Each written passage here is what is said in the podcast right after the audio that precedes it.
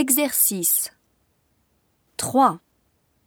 CD を聞いて文を書き取り、その文に合うものを下の絵の中から選びなさい。 1. Il est petit et gros. Il porte un chapeau. Il est petit et gros. Il porte un chapeau. 2. Elle n'est pas grosse. Elle a les cheveux longs. Elle n'est pas grosse. Elle a les cheveux longs. 3. Il est grand et mince. Il ne porte pas de chapeau. Il est grand et mince. Il ne porte pas de chapeau. 4.